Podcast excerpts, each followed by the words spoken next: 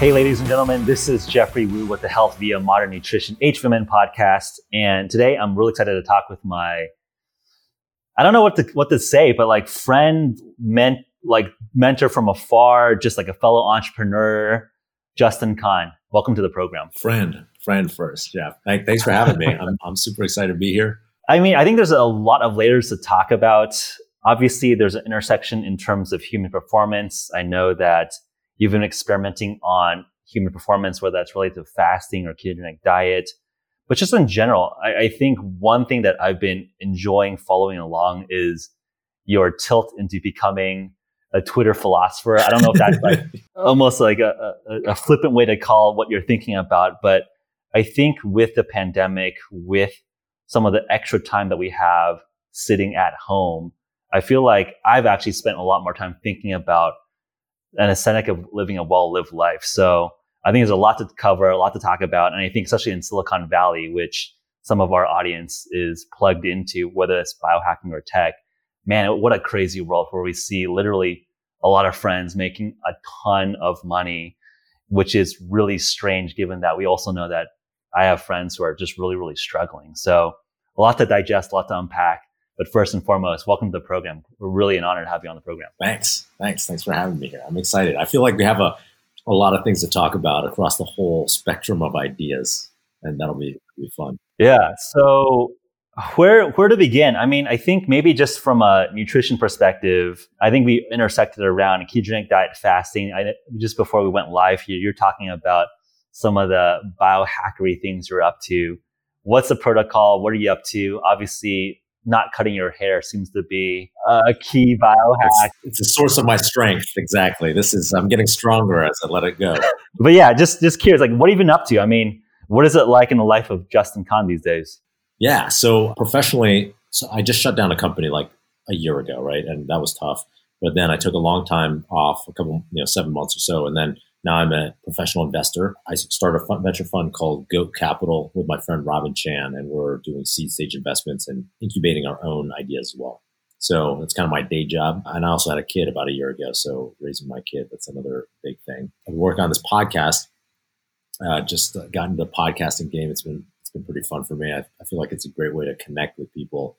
So those are kind of like the things I'm doing, but the protocol, which kind of coincides with my hard pivot into Twitter philosopher is that I've just been really, you know, about a couple years ago, I started really trying to invest in myself and like trying to figure out the ways to feel better every day. You know, like I felt like my whole life, even if I was doing better on the extrinsic, uh, you know, the outside world, I was being more successful or, you know, our startup was growing. Like that was, that'd be great. But then I, I just feel the same as always as, you know, uh, in my day life. And at a certain point with this last company, I got super stressed and I was like, I need to figure out some ways to like deal with my stress and my situation. And so some of those things were really investing. Most of it all, all breaks down to investing in habit formation stuff, right? So I'm actually like super into habit formation. And I never thought that I was very good at building habits. In fact, I was terrible. And so to, to cut to, you know, we can go through the, the journey if you're curious, but I basically started experimenting with like everything. And then now I have a protocol, which is like meditate every morning. I meditated, you know, every day for the past couple years. I work out every day and I, I, hold myself to do something every day, if it, even if it's just the minimum, which is like five minutes.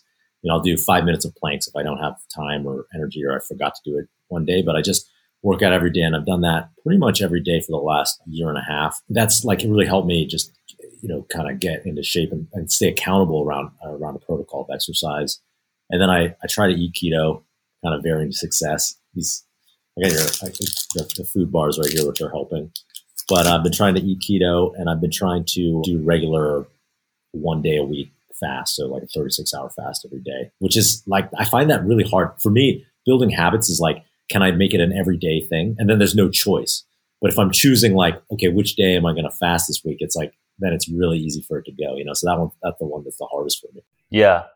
And I, I want to dive into the specific protocols because I know that a lot of our community members are going to want to nerd out with you on that. But I think what's at least resonated with me is the openness and vulnerability around like still being stressed out running a company, right? Like you're in rarefied territory. I, for folks that don't know Justin's background, just Wikipedia, Justin TV or, or, or his background here. But I mean, it, Justin TV eventually ended up being Twitch was like a billion dollar plus outcome. You're definitely in rarefied territory. So it, it feels like once people hit that strata of success, it's like things are great. There's like an optic or uh, image one needs to carry. Yeah. Why didn't why why aren't you like that? Like what allowed you to have the self awareness to share that openness and, and, vulnerability? I mean, do you observe that with your fellow peers who have made like billionaire or whatever billion dollar outcomes? Like, like just like give us a sneak peek behind like the billion dollar outcome stratosphere. Like, where does that kind of look like, and, and why are you different here? Yeah, well, like I'll tell you, you know, people think, and I thought it too. Like when you just make X or Y or whatever your number is, you know, hundred million dollars, ten million dollars, one million dollars, whatever it is, right? You're like, okay, I'm going to be good, and then I'll be finally happy. And you know, we've had this massive success beyond our wildest dreams, and we we worked hard to get there. We grinded to get there, mm-hmm. but you know, it wasn't just like it happened overnight. We worked hard on it, and we did. You know, I felt like I deserved it, but at the same time, when we got it, it was like, okay, I'm like looking around, and you know, today, for example, Airbnb IPO'd, right? And I had known those guys, and when we sold Twitch, you know, they were like a thirty billion dollar company or whatever, like twenty billion, something like that, ten billion. So it was like, oh, like we did pretty good, but like, you know, I was friends with them, or like Drew from Dropbox. It's like, oh, there's more to go, you know. And so that that treadmill never ends. Like you could be the richest guy, and then, then there's like someone who's better looking than you, or who's the you know president of the United States or whatever. Like there's you know people like no matter who you are, look at President Trump. You could be like the president of the U.S. and be very unhappy, right? Like very deeply un- unhappy, you know, kind of jealous of other people or want something to be different in, in, your life. So for me, it's like even though we were successful, I was still like, oh, I want more. You know, there was some part of me in the back of my mind that was like, you need to go out and get more. And I know where that's from because my mom, she really had a scarcity mindset when it came to, to things when, when we were growing up because she was she grew up in rural Malaysia. So uh, when we were growing up, me and my brothers, you know, that was kind of ingrained in me. So I always felt like I didn't have enough, even though you know I was things were things were great, right? So what happened was I started this new company to try to make it even bigger than than Twitch, and I, I was stressed out, and I was so stressed from this company because it was like, oh, is it exceed, is it meeting expectations? Not really. There's like things that aren't working, and I was I was stressed about it, and then I was like, why am I so stressed? Because kind of like even if this didn't work out, I would be fine, right? I could go back to being an investor or having a very nice life. And that was really what set me on the journey of trying to figure out to unpack all of this and to understand like what is it about like the external world that I'm, I like so desperately crave something from it that I'm not getting. You know, to dive into that a little bit, you know, it started off with me saying, okay, I'm going to go invest in some tools to try to, to deal with my stress. So meditation was one of those tools. I drank plant medicine, ayahuasca for the first time, and that really revealed a lot of what I'm sharing with you, which is like oh, why am I this way? Why do I need external validation? It's like because of ways that I had, you know, interacted with my peers when I was a kid, and I didn't feel like I was on the inside. I always felt like I was on the outside. So I want to be a famous entrepreneur to heal that wound from 30 years ago, right? But you know, it doesn't work that way. So that was a big learning for me. And then as I started to layer on these positive habits, once I had the realization and started to layer on positive habits, it really became clear like that my own internal well-being was coming from the intrinsic, like what was I doing for myself every day and how did I feel every day versus the extrinsic, like what is going on in, you know, my bank account or my startup success or, or anything like that. Yeah. And I think it's like, I mean, did you, like, it sounds like there's a lot of self internal reflection, but were there books in terms of, I know a lot of people have been reading, you know, Marcus Aurelius's meditations as, a, as an example of someone who was at the pinnacle of power as a Roman emperor but still ve- feeling very stressed out as barbarians were invading his empire. How did you come up with like this internal philosophy that you've been sort of slowly trickling out to your following? Was this purely self awareness, self meditation? Was this inspired by your readings, talking with other folks? Like, what were the inspirations that have come up with like your current philosophy? Yeah. So the first thing I should say is like, I am not the inventor or originator of anything that I do, right? Like I'm only here feeling pretty good about myself because I have learned from amazing people around me. And like, you know, a lot of this technology is thousands of years old, you know, that people have been really understanding and, and seeking to understand the human condition for a very long time. And so, you know, I would say uh, there's a couple books that really played in a big part. One is called The Untethered Soul. Not sure if you've uh, read it, but it, it's effectively like a It's by this guy who's, among many other things, Michael Singer. He was a, a tech CEO as, as well, and he wrote this book that's about kind of taking some elements of Eastern philosophy and writing them for a Western audience. So the idea that you're purely a witness consciousness, like you're just a witness of what's going on, but you don't have control of what's going on. And so, you know, when you're the witness and you don't have, when you realize you don't have control, then it, you fight a less against your present moment of experience, whatever that is, right? Something doesn't break your way. Your startup doesn't, you know, rocket ship. You launch a product, people don't use it. You know, you you might, you know, the way I would be before would be like to be pissed, right? To be like, it didn't work out my way, and I, my, I feel threatened because this, like, you know, I, I, my ego is tied up with my startup, and if this product doesn't work, then it's going to fail, and then everyone's going to think I'm a failure. So I'd be really pissed about it, or scared, or or angry, and fighting against it. And when you know, once I read this book, I realized, oh, you know, I'm just the, the passenger on this ride. You know, I'm the, the guy watching the Justin movie, and there's no reason to be upset, right? Like I don't have control over these things.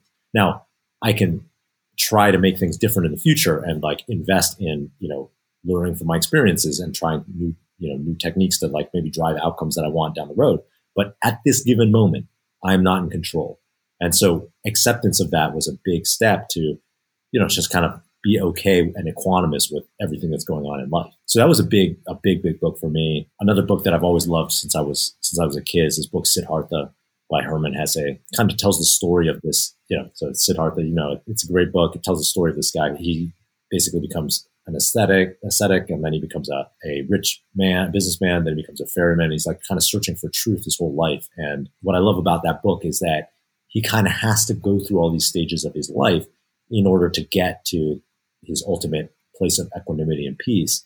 And I kind of felt the same way with myself. It's like I had to struggle as a startup founder and really beat my head against the wall and hate what was going on at times in order to have the stressful experiences that would have pushed me to invest in learning this stuff about myself. You know? Hey guys, this is Geoff Woo interrupting my podcast for a special offer, a special announcement for you. As you might know, HVMN just launched the new keto food bar, and they're yummy, they're delicious, and I want to make a special personal offer for you to give you a discount to get those into your hands. So, for a limited time only, use the discount code GEOFF10. That's G E O F F number one, number zero, GEOFF10 for a 10% discount on the keto food bar on hvmn.com. We got Mexican hot chocolate, one of my personal favorites. We got vanilla shortbread, we got chocolate chunk, and of course, we got the everything bagel, which is legit savory, garlicky, oniony. And these have become staples in my own personal life. I like to eat this with a cup of coffee for breakfast. I've been using the Mexican hot chocolate, the vanilla as grab and go bars when I'm biking, when I'm out on the town, when it's not easy for me to eat healthy, eat keto. So these are certified organic. They actually are yummy. They aren't these weird synthetic artificial tasting bars you might see that are keto compliant but have a bunch of fake IMOs and things that actually spike glycemic response. And of course, while they're also certified organic and they actually taste good, these have been tested on continuous glucose monitors, so they actually have flat glycemic response on your blood sugar. So essentially, it's a, a fasting mimetic, but we're still delivering almost 300 calories of healthy fat and 12 grams of healthy protein and grass-fed collagen. These are legit. I'm so excited for you to try them and use my personal discount code GEOFF10 to get a special 10% discount. So check it out and enjoy and back to the program. I think one thing that I'm just curious to get your thoughts on is that as you had to sh- you know wind down your previous company, that must have felt like some sort of death or an ego death at some point. And as I'm talking, and you know, one of the best parts of my job is working with our service members, our warfighters, and it feels like when you are literally seeing death and seeing that reflection, I feel like you gain some sort of wisdom when you actually see death of your company, which to a lot of startup founders is like a death of part of themselves. And I feel like as you see like that depth of negativity, you fully appreciate like the beauty and the gratitude of having life and abundance.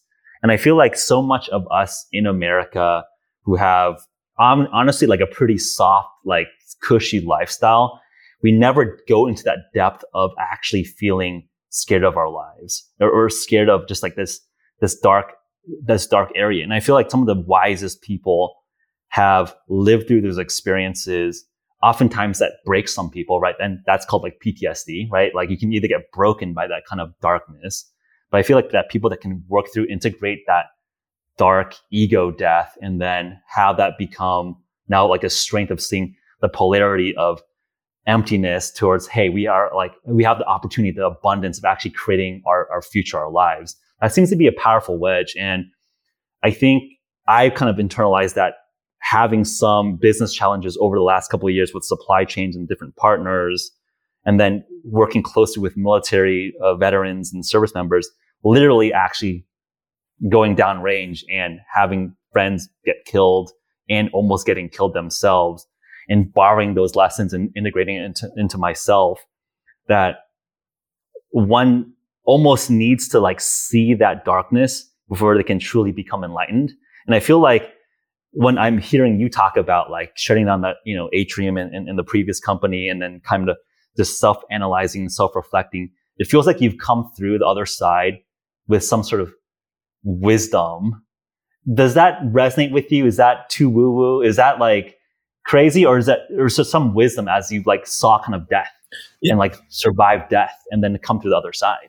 I would say that for me, the startup failing at a startup was like a test. It felt like it was the, you know, I've been learning all of this stuff about equanimity and being in my present moment experience and surrendering to that present moment experience and some stoic practices like negative visualization and then I had this big, te- actually I had a series of tests. It was like the finals, right?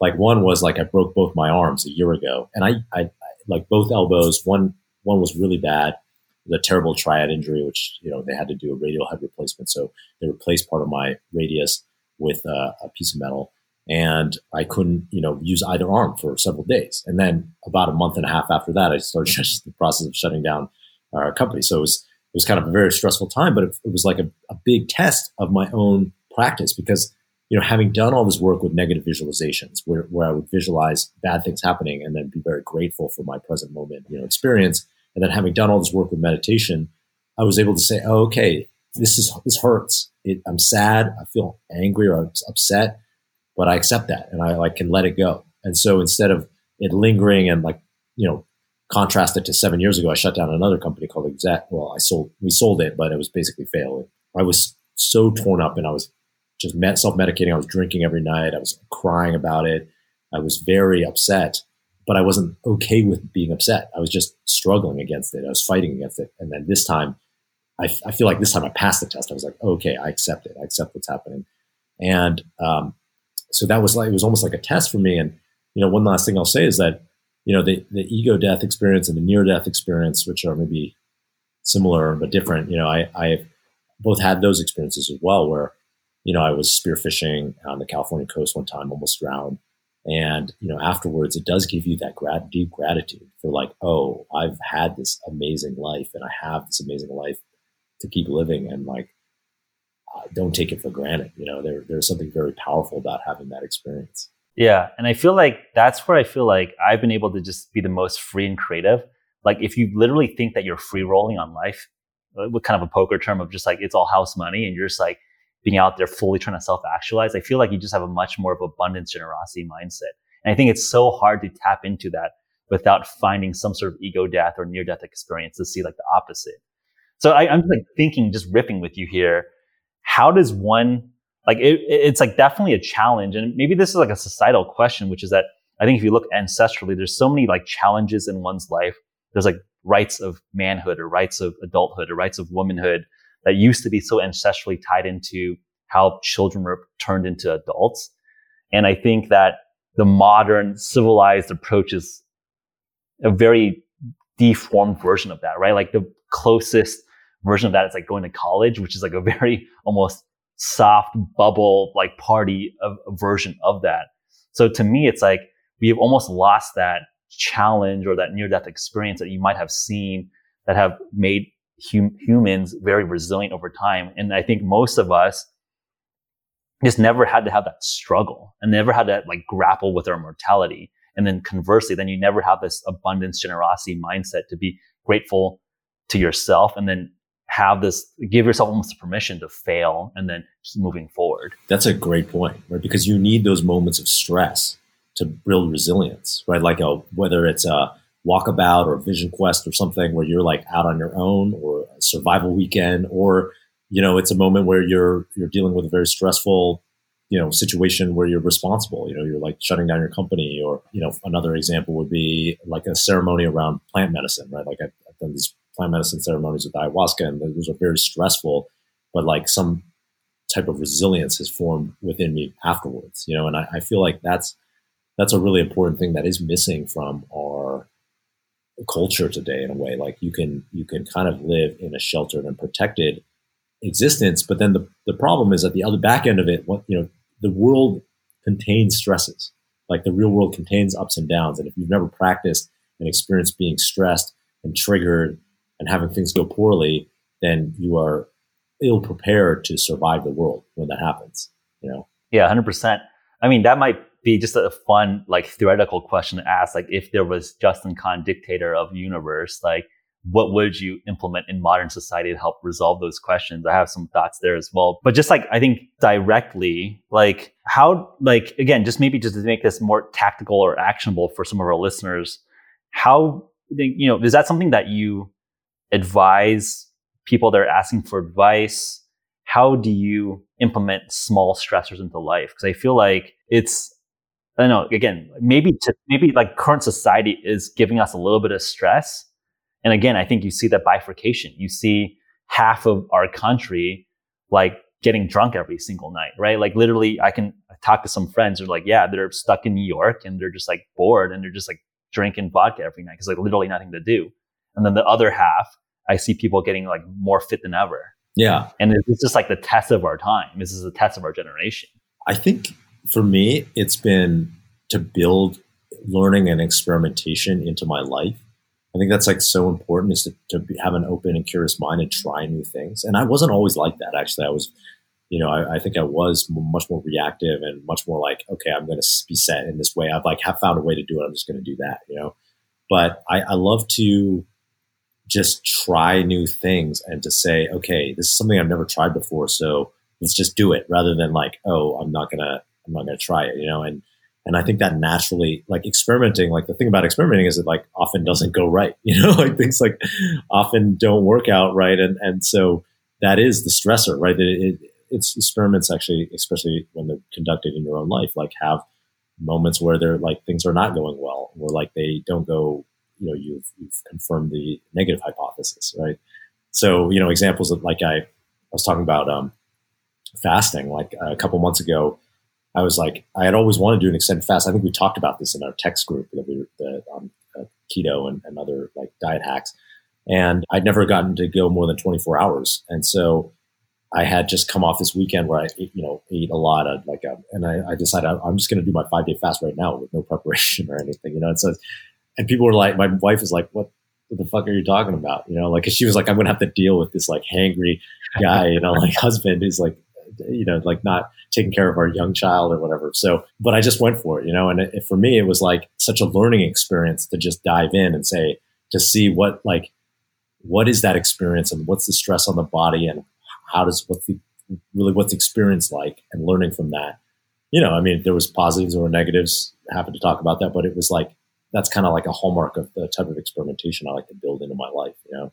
Yeah. Was there a seminal moment that pushed you more towards the experimental phase? Because I think if folks are just tuning in and just don't know, you know, Justin's background, right? Like, you know, I went to Stanford, you went to Yale, right? Like, we're not like just crazy friggin' hippies, yeah. like doing, you know, like just like, like we, we like played the game right in terms of like the con- traditional academic sense, right?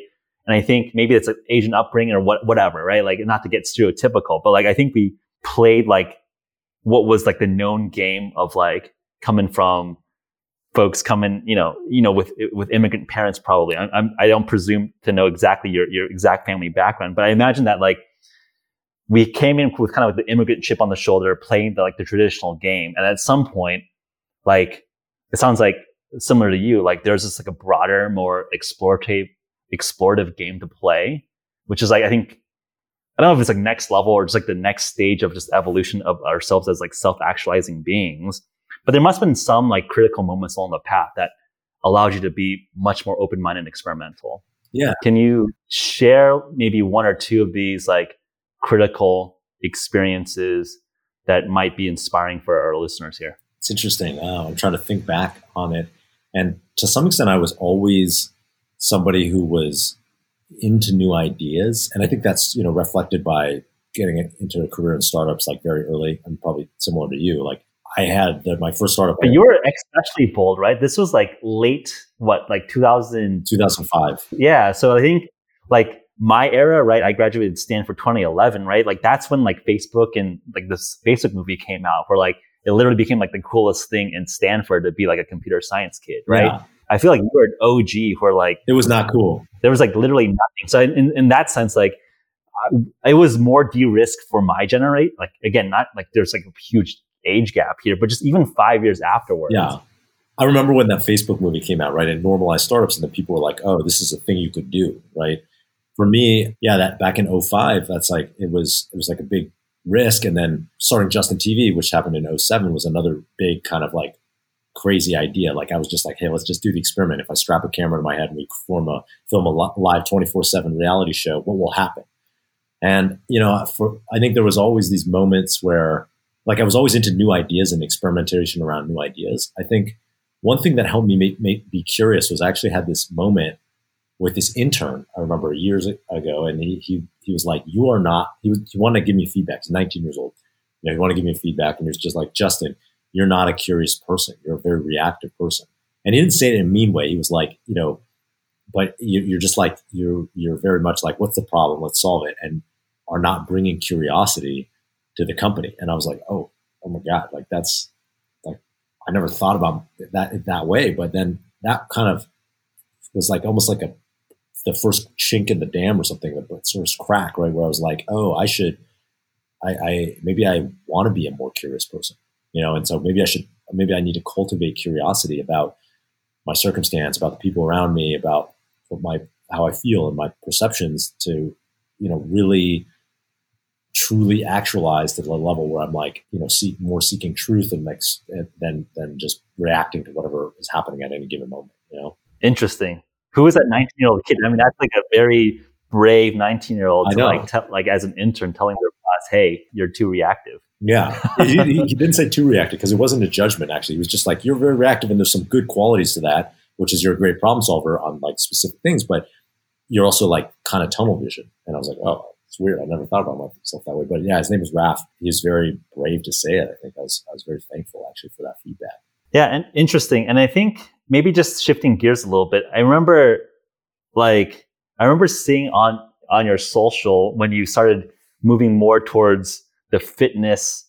Your, your tagline at the time was "Fitness is the first step to greatness." Yeah. I think is still like a great little tagline. I definitely had that evolution myself I don't know what your upbringing was like, but I grew up playing tennis and absolutely just like, again, very stereotypically Asian. I played tennis to get into a good college. yeah. And I, I regret not treating it seriously because I think like if you just compound good, like dedicated practice, you can get quite good.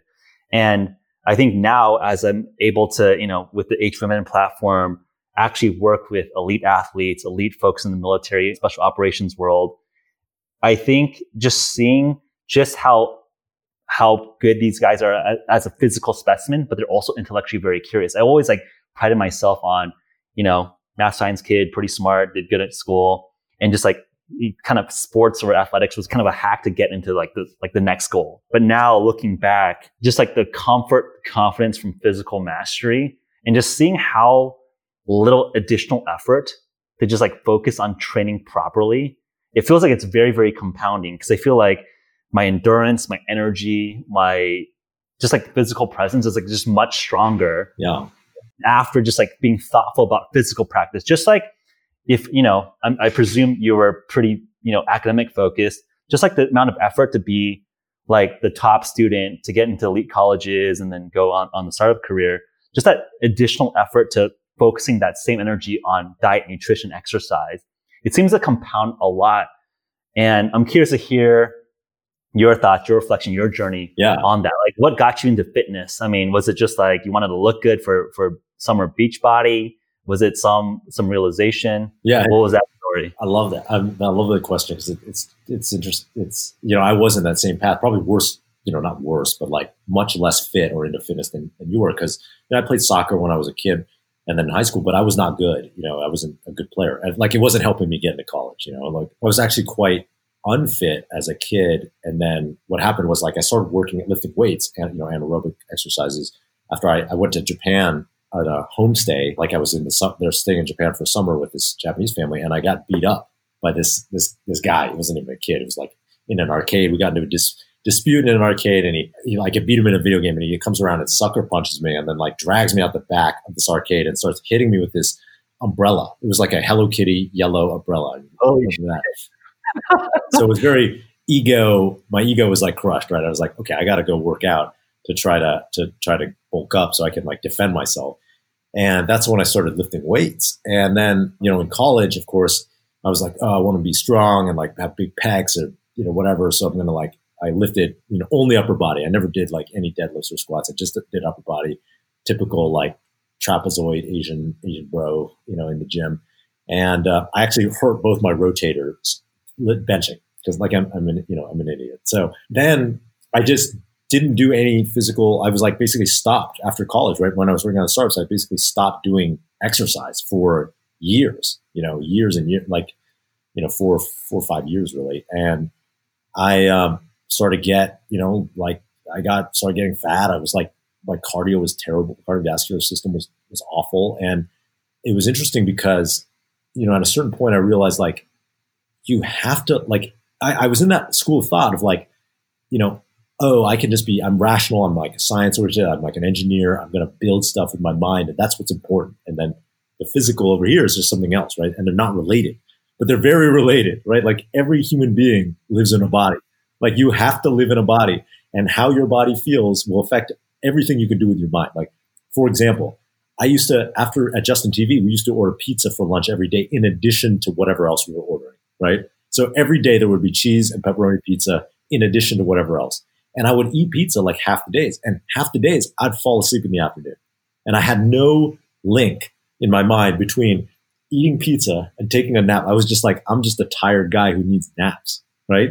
And then, of course, fast forward 10 years, I'm like, oh, if I eat a low carb diet or a ketogenic diet, or maybe basically just don't eat a shit ton of carbs at noon, then I am awake. I can be awake during and have energy for the rest of the day. And like that was like a mind blown moment, right? So the physical and the I think for me it was that big realization that the physical and the mental are are linked. You know, they're completely linked and they can't be disentangled. And so for me it was and I always hated exercise. You know, I always I was never good at exercise. I was never, you know, when I used to play rugby in college, club rugby, and I said I was like the triple threat of slow, slow, poor reflexes, and took tackles like a bitch. You know, I was like very bad at everything physical. And so for me, it was this process of like, okay, I'm just going to get on the exercise bike for five minutes. I'm just going to do, you know, workout for five minutes. I'm going to train myself to work out every day just for a minimum. And of course, eventually, you know, now I probably average working out. Well, I'm on a little bit of a lull right now, but like I, I work out every day for at least you know 30 minutes. And you know, probably a year ago when I was at my peak, right before having a kid, you know, having a kid definitely you have to make some trade offs. I was working on an hour a day, you know, kind of, and I've just trained, built it up, you know. Yeah, 100%. I think I was just very much the same school, right? Like you're just like, okay, I'm just like a giant brain. Just yeah. optimize the brain. That's super high leverage. And then you just realize that like, yeah, we're sitting in a, we're, like, we're sitting in an animal body. Yeah right? And if your just animal body sucks, like you can't, like it's hard to be optimal when you're playing an endurance race of building companies, building value, and like compounding knowledge and compounding network, hundred percent. So I think one of the things that I found that's been very interesting, sitting at the intersection of kind of Silicon Valley and then intersecting with elite athletes and then military world, is they always ask, what are the weird Silicon Valley tech bro billionaire types doing in terms of enhancing performance? So I'm curious if you've gotten like crazy weird biohacks that can be kind of accelerated with access to resources. I think I, I have two kind of responses there. I think sometimes when I talk to Silicon Valley people, they get so into the gizmos and gadgets that they're just actually just like weak. Yeah. Like they just forget to work out and like sleep and eat healthy. They're just so into like the toys and gizmos that they're just like have all the expensive toys and they're actually just like weak. And it's like, yo, you're doing it wrong, bro. you just spent like ten thousand dollars on your toys, but you actually just suck at life because you just didn't like work out. Curious where you're at on the spectrum. Are there kind of like the crazy you know, young blood stuff that like Peter Thiel is rumored to have. Like, uh, how crazy have you gone? How experimental have you gone across the spectrum here? I'm pretty low tech, actually. You know, like I had a Peloton. I liked it. I gave it away to a friend, though. I just ride my shitty Amazon exercise bike, right? Like I, you know, my workouts right now, I do like a 400 kettlebell swing workout. I just have the 45 pound kettlebell. I just do 400 swings. That's it. That's the whole workout. Cause and it's super simple. You know, I like, and it's kind of like a total body workout. You know, I don't I don't have like an Oura ring or like Eight Sleep or anything. Like I, I just for me a lot of it has been actually deprivation of things is the biohack rather than adding new technology. You know, so whether it's it's, it's fasting or or you know ketogenic diet, it's like kind of those are more I would say deprivation or you know some of the stuff that I guess some of the other things that I do that I think are really really great is like regular body work, like getting finding a somebody who's really going to get in there and like unlock your muscles feel like that's been a really big one for me in terms of improving my flexibility. Like I think paying for coaching and training is actually the biggest thing you can you know you can do. I do regular like hot cold plunge. I think that's pretty also pretty important. And then just really, it's like for me, it's like what's it's like what's how can I arrange my system so that it's maximally convenient for me to do my healthy habits. So it's like okay, I'm not going to a gym. I'm going to have the gym or just some pieces of workout equipment downstairs, right? It doesn't have to be a full gym. It could just be my kettlebell, my exercise bike, whatever.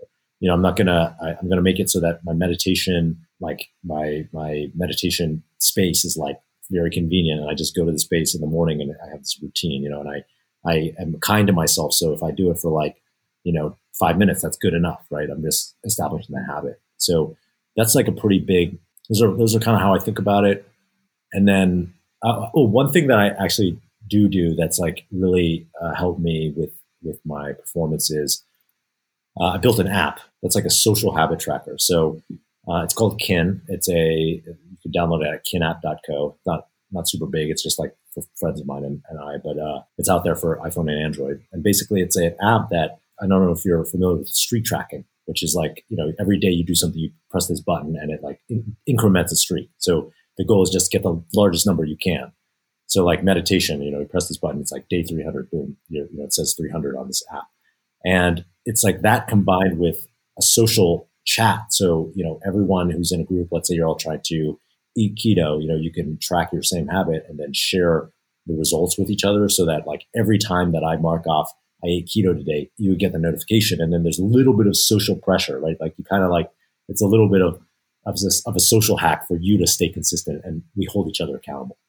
So that's like the the one kind of piece of technology that I, I use a lot. Yeah, I mean, I'm just like reflecting on the the fact of like almost deprivation, and I think I think that's like really the nut of the problems of modernity of civilization. If you look at the issues of our food system, the modern food system is essentially designed to solve a 19th century problem of famine, and now it's like our problems are overconsumption. Our problems are overconsumption of happy hour, of alcohol, of just like abundance. And I think I think you're hitting it quite nicely on the head, which is that you don't necessarily need to solve a lot of these chronic issues by adding more shit to the table. It's just like, can we delete the extraneous stuff? Yeah. Or, or things that were, were designed to solve previous century problems. Exactly. So I, I, want to write a wellness book. I've been working on a book. It's like a.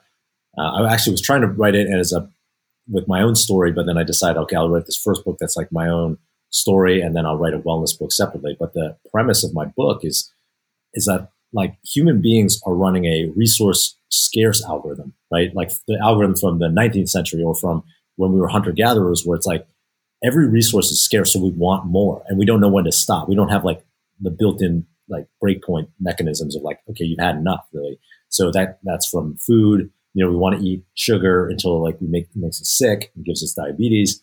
It's true for alcohol, where you know we, many of us don't have control. I was someone someone who just like completely get blasted and like had no self control, and it's true for information, uh, where you know like you want to be on your phone gives you new inf- source of entertainment information, which used to be scarce, but in the world where you can be on the internet 24 seven, your phone is very, very addictive. And then it's true for, you know, sex, right? Like with whether it's virtual with like pornography, where, you know, pornography is like one of the, the most consumed media in the world. You know, no one talks about it, but, but it, it is all the way through like actual sex, you know, which is, is much more easy to, to get because of, you know, the, the prevalence of dating apps, right? Where people can match much more easily. And so what we, we're running this resource scarce algorithm, but the problem is like we live in a resource abundant environment right? So the algorithm's broken and it leads to us being sick, unhappy, and unhealthy, right? Like where, you know, we just do not feel good. Like you, if you eat a, the diet that your taste buds want you to, eat, you will feel horrible, right? And if you are on your phone 24 seven, which your, your, your mind wants you to be, right? It's like, this is great. Scroll on another TikTok. You're going to feel like shit the next day, right? So to me, it's about how do you create frameworks that allow you to be in a you know deprivation sounds bad but to like maybe put limits and restrictions on a lot of these things that don't necessarily serve us in the in the resource abundant world and I think if I, I, know that Social Dilemma is popular Netflix movie, I haven't watched it, but you know, I'm, I'm, sure just in tech world, I'm sure you have the general premise of it. I mean, the smartest people in the world are making us fucking like, like look at this stuff all day long. I mean, like, so what are some of the practices? I mean, I think you mentioned you, you're solve, you're putting, you're making it easy for you to, whether it's deprive or just avoid these addictive behaviors. So, like for me, like I've looked at meditation for a long time. It's just been hard for me to stick to it. But I think what I've observed is that my, and I think this has been validated by a number of MRI studies, is that the similar, like the brain state, if you actually do MRI scans with a like a master monk meditating towards someone on a psychedelic journey, on someone who has been in a flow state as they're like winning the Ironman world championships. My sense is that, or if it's like an operator kicking down doors and they're in full flow state, I, th- I think that's probably like very similar mental state. So to me, as I've like realized that awareness, you need to find like the best behavior that induces that kind of alpha brain state or that flow state and not necessarily do the prescription of someone telling you, Hey, like sit down for 15 minutes and like this is the way to get enlightenment, right? If that was so easy, every single person that's been sitting in Nepal should be Buddha by now, right? Like it's clearly not necessarily so easily to be that prescriptive. So I'm curious in terms of like, I think, I think you're exactly spot on. How do you make it easy for you to hit some of these routines what are some of these examples? What are some of the realizations or non obvious hacks or structures that you've implemented? So, um, one is uh, the first thing is like, you got to be kind to yourself, right? Because a lot of times we're saying, oh, we want to diet, I want to eat keto, or I want to work out four times a week or whatever.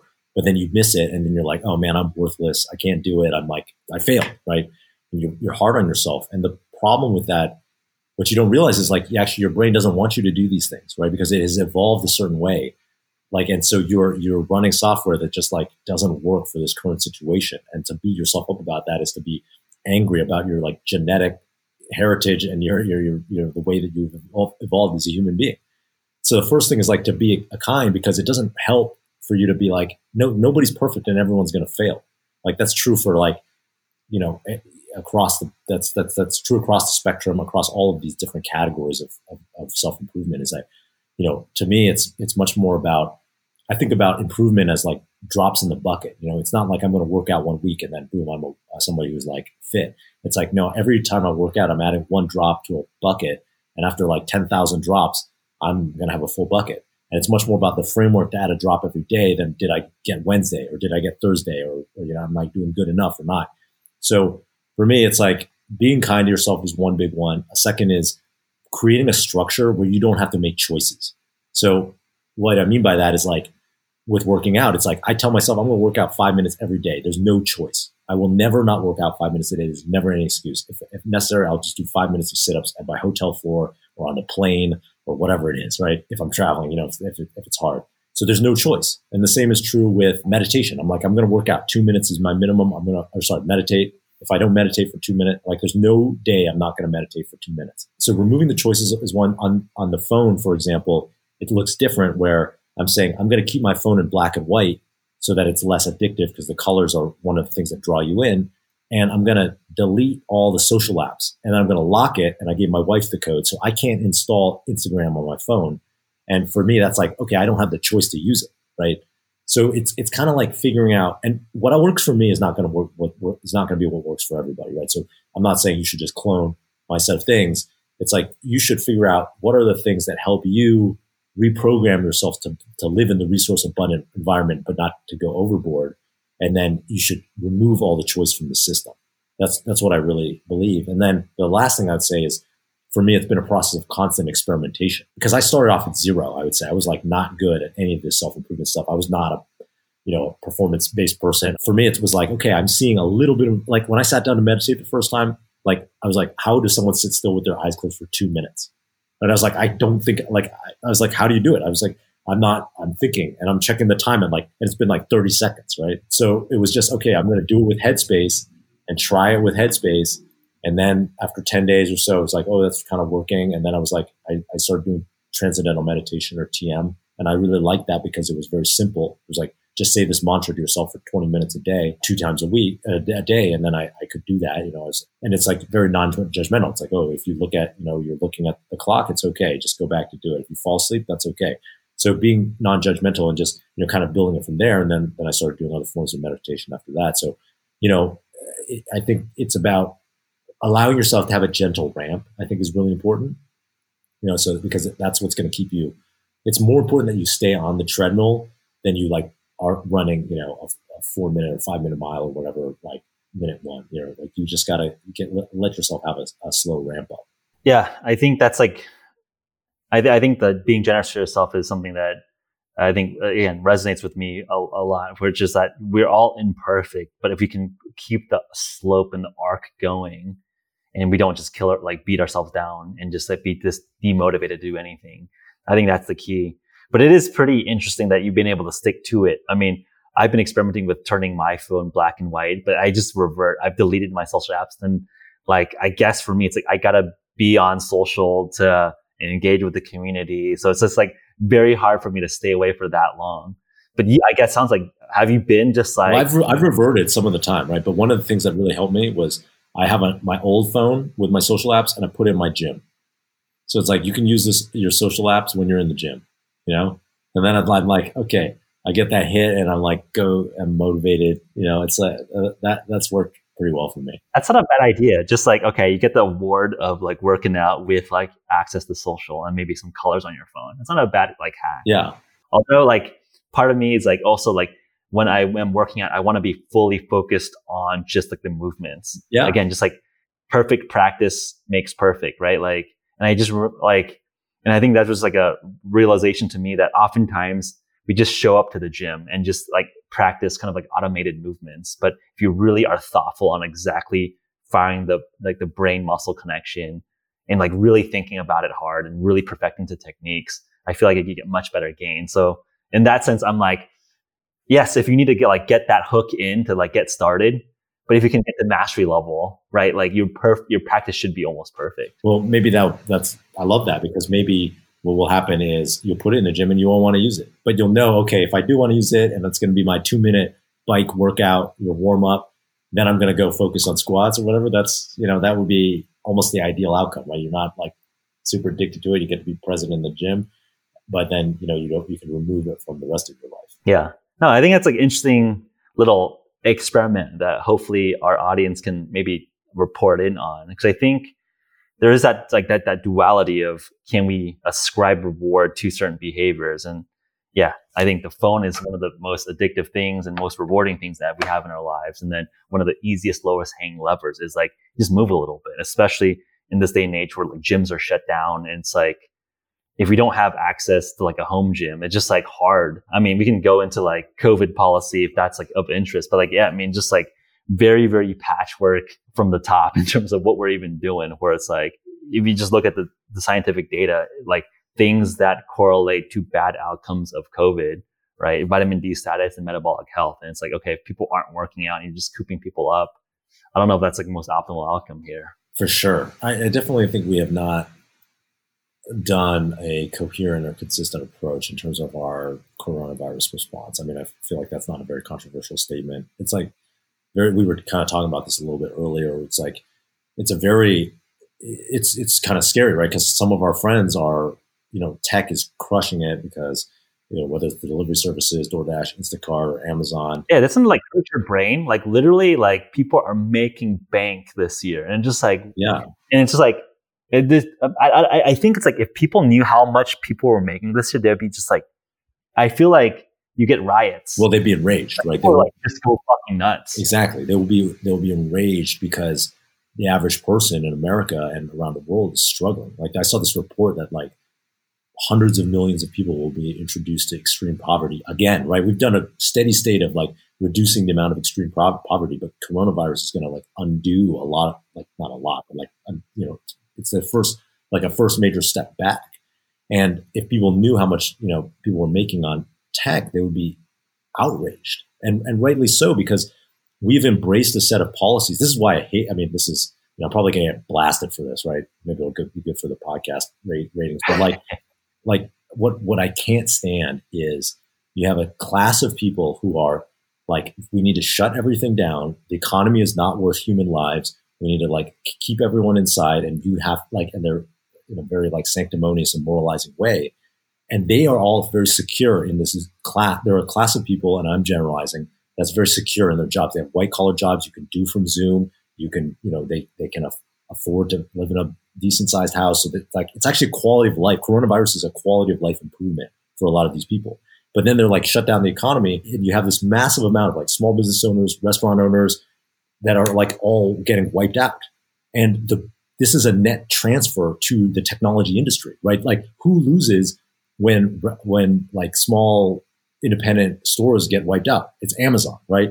Who Amazon wins, like the small businesses lose, right? Who loses like when when when small restaurants get lost, like big corporation corporate restaurants, those are going to be the ones to survive, right? So I don't know. It's just it's so painful to watch, and I feel like there are going to be, you know, a, there's a generation worth of negative consequences, societal consequences that are happening from this. You know, there's going to be a huge amount of unrest and dissatisfaction when what, what we're doing is we're bifurcating the economy even further into the haves and have-nots into Elysium. You know, you can sit in your, you know, Airbnb, working at Facebook, door dashing food and Instacarting food, and then all the everyone else who doesn't have that option. You know, it's hard to make the calculated trade offs of like what is the right amount of openness for the right amount of spread, for the right amount of you know death that we are going to see in society. But people are are considering the epidemiological aspect without considering any of the other fallout from you know that that, that, that can happen. And I think that's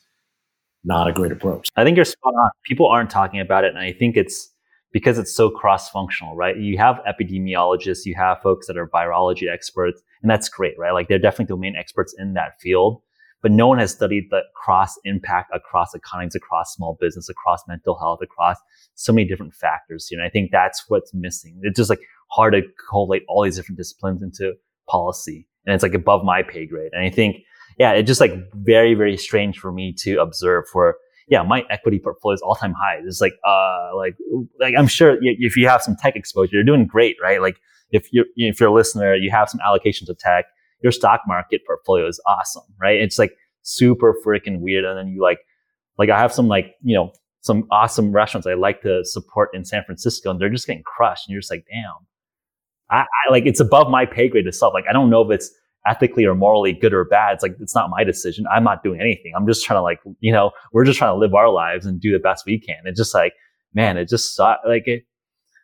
Yeah, I don't know what what to what to say. It's like, like hey, it's above my pay grade. We just kind of got to do what we think is best for ourselves, our families, our communities, and the people around us, and hopefully have more enlightened people in charge to help make better decisions for all of us. Maybe that goes back to kind of the initial question that I mentioned in the beginning of the conversation here if there was dictator Justin that could either kind of evolve society, evolve culture, what would be some of the enlightened ways you would like to see the world improve, whether that's, you know, rites of passage or, you know, how we, how we make culture in a, I mean, I think in some sense, like you've helped with, with Justin TV, Twitch and, and other things that you've been involved with. I just saw that Paul Graham tweeted like your initial like email being like, yo, Airbnb is pretty dope. You should like let them in Y Combinator, right? Like Airbnb is like a very much a cultural evolution of what we consider of, of hospitality. So in some ways you can, you can claim some credit in terms of like being pretty forward thinking in terms of taste making culture. Like what would dictator Kan say for if you could make some prescriptions for for our society, what would some of those things look like? I mean, I would go back. I would go to education, like go into what are we teaching people when they're young, and what are the skills that we're equipping people with. And I don't really mean like STEM or computer programming. I, I, I mean, there's a bunch of skills that I learned as an adult that I wish I had learned as a kid. You know, I wish that we had I talked about we had done a class on emotional intelligence and like being able to talk about our emotional state. You know, that's in a and like how we feel about things. And if you're angry, being able to be okay with the difficult angers of you know difficult emotions of anger or sadness or or whatever. You know, being able to say, "Oh, I feel sadness right now," or "I feel fear," and being okay with saying that because that's something I was not okay with when I was when I was younger. But it's part of the human experience, right? That's like an example. I would like make everyone meditate. You know, I think really investing in meditation and building meditation practice has been invaluable to my life, and, and I really think that uh, you know that's a that's a skill that we should be teaching kids when they're young. I'm like heartened because there are more and more meditation classes that I see, or like schools that teach meditation, you know, to elementary school or middle school or high school students. So, so I'm hoping hopeful on that. You know, I, I would also do more on the, the physical and be teaching people joy, the joy of like the physicality of finding sports or or fitness activities or whatever that they love, right? Because it is such an integral part of the human experience, but we're like, you know, it's shunted off into this like you have it's you know, it's something you have to do, right? You feel like you have to do instead of something you get to do. And I feel like if you, you know, invested in skills to make people more curious, more, um, you know, inquisitive about their own state, more calm and able to like live skillfully and react, you know, not be trigger, react in a trigger way to the world, like everything will fall from that downstream. You know, I think, I feel like a lot of the problems that we have in, in our society today around how it's becoming bifurcated and people like you know seem to only be able to scream at each other over Twitter. That's all coming from a place where people are not don't have the skills to really exist in the world and, and be resilient and to know themselves and to be calm. And, and instead, they're like they, they're they're the opposite of that. You know, and I, I think that all starts with education. Yeah, I have to be the what what if I put the devil's advocate hat on and and I say, hey, like Justin made it and he's just got too much friggin' infrastructure and wealth, and he's just like telling us kind of stuff that he can do because he's he's made it. He's balling out now. Yeah. How would you address that? Like, do you think by having some of these quote unquote like meditation, phys- physicality, just do you think that would be useful as you know talking to yourself as you know 15 year old Justin, or is it now that you have some resources you can chill out a little bit? Like, yeah. how do you address that kind of critique? Well, I would answer that in a couple ways. So I get that question a lot in terms of, well, the first one I'll say is like, actually, it's, it's very cheap. Like the thing that I get the most of that, that, that, that, the, the thing that being like having more resources helps me the most with is I have time to do it, right? Like every, a lot of people feel like they don't have time. So I do have time to meditate half an hour a day and, and to, to work out half an hour a day or whatever, or an hour, you know, and, and so that is a, a luxury. But in terms of the actual like amount of money that I spend doing those things, it's actually like the cheapest thing that I do, right? Like meditation's free, working out, like like I told you, I have what a 45 pound kettlebell, right? Like or a, a, squat rack, right? You can buy a squat rack for a couple hundred bucks. And it's not, you know, I don't have like it's not because I have Tonal or Peloton or whatever that's like helping me work out. So I, I think that that's you know that, that that's one thing. And then the second thing that people ask is often they're like, well, Justin, you made it, and if you were so zen back when you were trying to you know, 10 years, 15 years ago, would you have still made it? And I think there's a legitimate question in that, which is like, you know, is your drive, like, your, was your drive to get external approval from the outside world, was that something that fueled you to make it? And the answer is, of course, yes. And in a way, it served me because I did make a lot of money and, and become successful because I was wanted it so bad, right? But it also didn't serve me in ways. So one example that's very clear uh, that I, I talk about a lot is like my need to like be the man and like to be the CEO of a big company or whatever made me actually want to leave. When we pivoted to Twitch after a couple years, I was like, oh well, Emmett's got it. He's the CEO, so I should just start a new company. Right? That was an ego-driven decision. there was a little bit of like, oh, I want to try something new too. You know, so there's a curiosity, but there's also like, I want to like be the man again and like build a big company, be the CEO. And the funny thing is like we end up selling to Amazon, great outcome, right?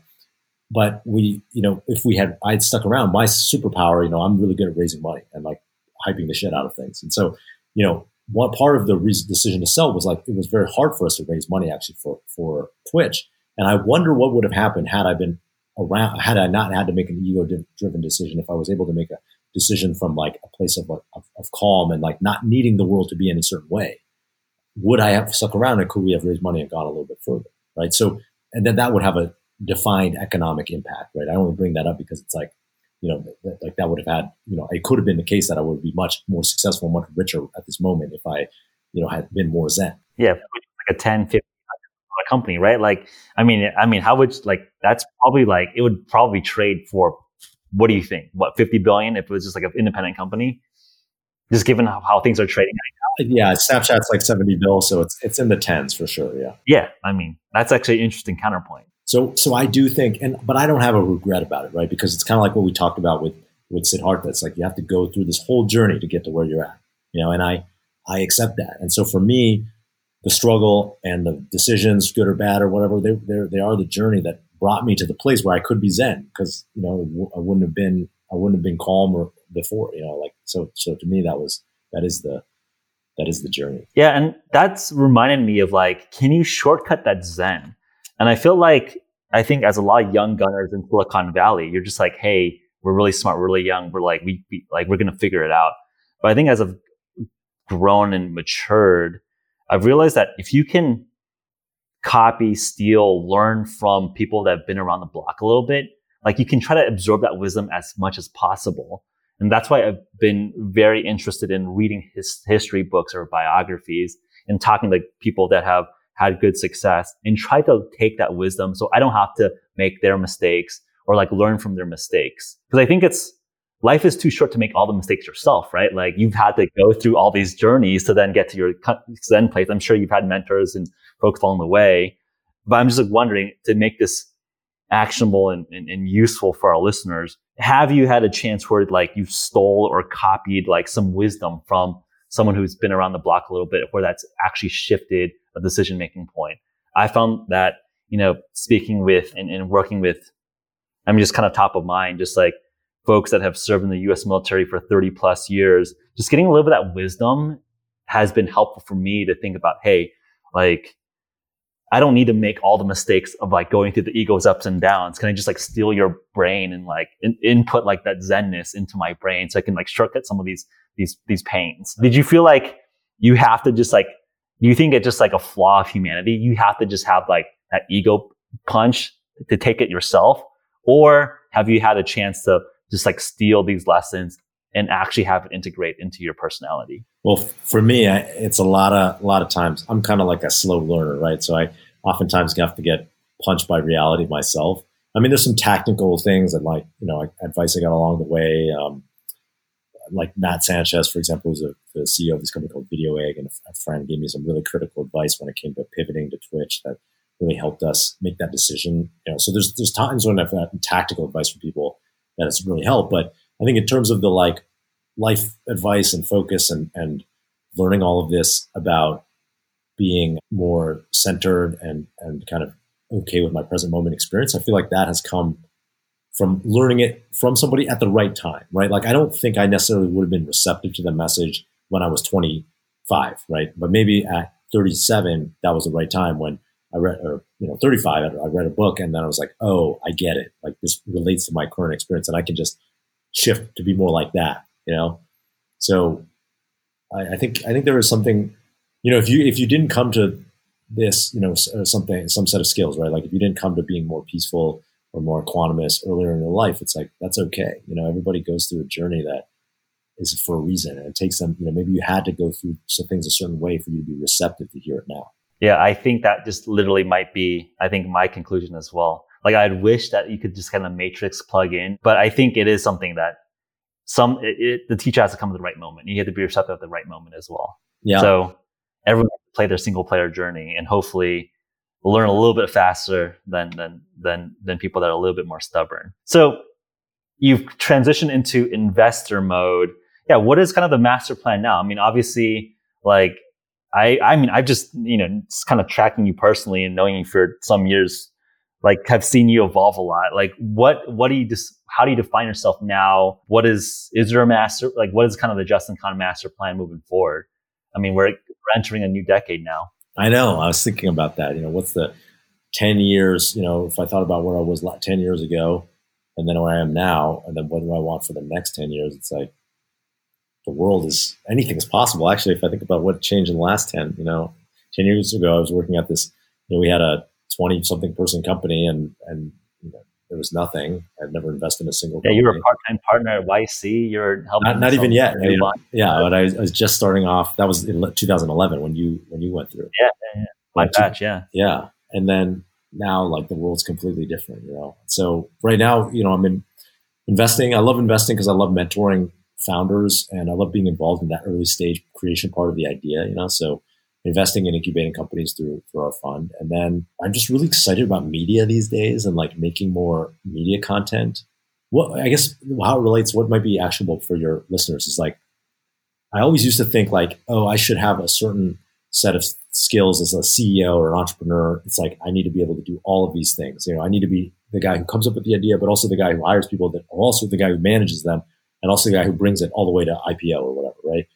And I used to think like but more and more now i'm just like i want to do whatever i'm intrinsically motivated to do that's my superpower and then partner with other people. And like i don't have to be if maybe i'm just the ideas guy right? Like everyone in silicon valley always shits on the ideas guy but maybe i'm just the ideas guy and i'm good at ideas and incubating ideas and then someone but we really need someone else who's going to carry it all the way. And so I've, I, I would say in this new decade i've really embraced who i am and what i'm intrinsically motivated to do and said hey that's okay you know like where because I feel like in Silicon Valley there's a lot of stigma around like the guy who just like kicks it off but then doesn't carry it all the way. And I yeah, the ideas guy. But I think the thing is you earn the credibility and reputation to be the ideas guy. I think every like MBA business student wants to be the idea guy, but they yeah. have not earned the credit, and the bones to do it. Yeah. So I think it's like it's funny. I I I, I chuckle at that because I think it's like I, I've seen people can you can if you can actually pull off being the ideas guy, you have super high leverage. Yeah. but very few actually be the actual ideas guy. I know, I know. It's funny because I, I mean, I do.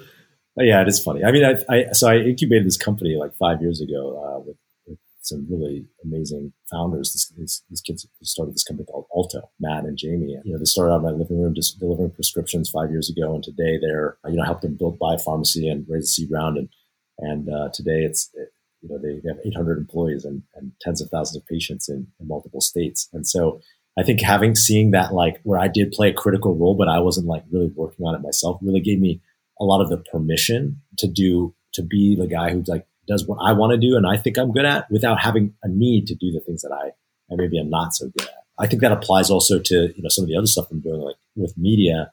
I'm like really excited right now to to just do my podcast. Right, it doesn't have to be the most popular thing in the world. I mean, I don't even look at the stats. Just like what I want, I want to put out you know, the content and have great conversation with people I like to, to talk to. And it's, it feels like a creative pursuit, you know? And so just trying to do that, or like, I'm to start making some YouTubes and like, that's, uh, that's what I'm doing. Cool. Yeah. So how do our, our peeps follow along? I mean, I know you're on, on Twitter, sounds like like you just launched like a new podcast earlier this year, right? So yeah, where are all the shout outs? Where do people along? Yeah, so uh, I'm on Twitter at Justin Kan, last name K A N, and you can find me at Instagram too, Justin Kan. And then I am on I have a new podcast called The Quest, uh, which you will be on shortly. And the podcast really covers people's journeys through their experiences. I just I love you know like my my experience is so much beyond like oh he started a company and then they sold it for a billion dollars right that's like the the headline but there was so much more in that and like so much more of like a personal journey in there as well. And I was like, oh, I want to tell these stories. So really diving in with my friends and, and people I know from a, a, bunch of different disciplines to like go into their, their stories. Uh, like I, have Michael Seibel, my co-founder, is not the CEO of YC, but then I also have like the, the guys from the Chainsmokers or my friend Festus, who's a player on the Warriors uh, championship team in 2015 just talking about like how they came up and like what their experiences were, you know? So that's, that's what I really love to do. And those are probably the main things you can ways to follow along. Yeah. 100%. And I think like being in the podcast game for a while now, I think what this replicates is that kind of tribal knowledge at rites of passage. I feel like if I'm looking at ancestral history, right, there's like this fireside chats where you have like the elders or like the folks that went on the hunt or went into battle after they come back. They're like just storytelling, like what happened, what happened, what happened. And I feel like modern society lacks that a little bit where there's like not this direct connection to kind of aspirational figures or inspiring figures that are just sharing like authentic long form conversation. And I think that like these conversations hopefully replicate some of that like desire. Because my sense of like I not only produce a podcast, I just love listening to podcasts because I, I think the benefit of internet, of technology is that we get to choose who our friends are, right? Like our listeners might not literally be hanging out with us, but for like this hour, 15 minutes, hour, 20 minutes, they get to get a sense of our thought process, our history, our, our stories here. And I think that replicates like this ancestral, like tribal passage of knowledge.